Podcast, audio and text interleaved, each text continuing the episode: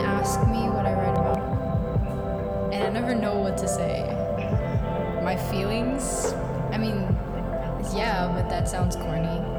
I could say the things I've been through, but that also sounds corny. I mean, I've learned to navigate conversations by now. Normally, I say something like, whatever I feel in the moment, or I just put the pen to the paper and let it write itself. Right now, I'm sitting in the backseat of a car looking out into the trees, the sky, and the color. I couldn't help but notice that the grass is unruly and it reminds me a little bit of myself. The soft skim of the car drives me away from all the fear that the world seems to have placed in my heart. And it's almost like a lullaby, matching the soft music that I'm blasting in my ears to escape from people's voices even just a few hours. Anyway, welcome to Kait's Journal, everybody. it's officially season two, and I'm finally gonna be able to do all of the things that I wanted to do.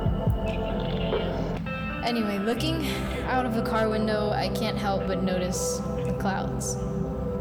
I've been looking at them for a while because they serve as my reminder that there's so much more to the world than the little bubble that I'm in. Other people look at these clouds from across the world. Everybody sees them, and I wonder if they think the same thing. I mean, probably not. I often think about what it would be like if I was up there, balancing on clouds. I can't help but think that it'd be peaceful. I mean, they're bright and they're so particular and so intriguing. I just, I can't stop looking at them. Whenever I feel hopeless, my mind is filled with noise, and so many things begin to pull me away from what's important. That's when the clouds remind me. The clouds always bring tears to my eyes.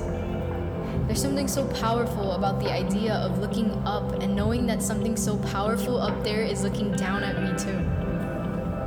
They serve as a reminder that there's so much more than just me. That when voices in my head begin to echo, I can just close my eyes. And I bring myself into this place where I imagine that God is right beside me. And I'm standing in clouds. This place is filled with light, and with every step, I hold the littlest bit of hope.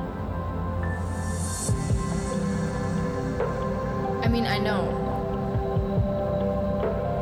I know what it's like to be so grounded in the things of this world that the weight brings you to your knees.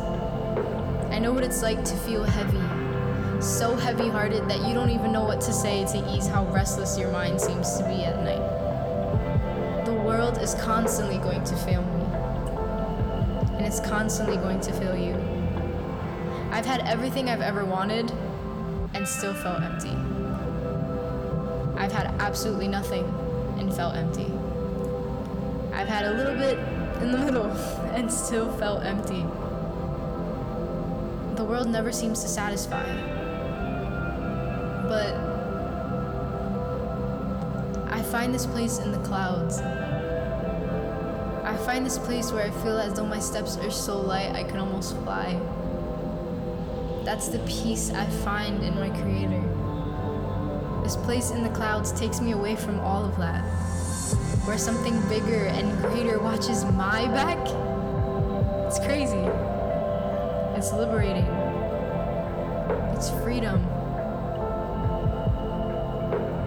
It's love.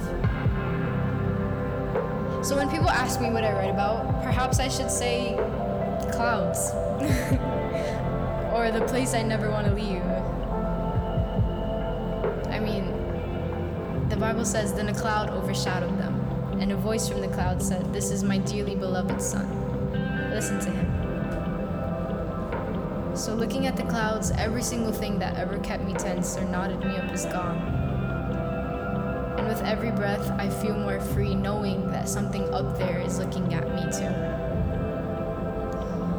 So, with that, I say welcome to season two of Kait's Journal. Maybe I don't know what I write about but I'll put the pen to the paper and let it write itself. And today, I write about clouds. And that's journal entry.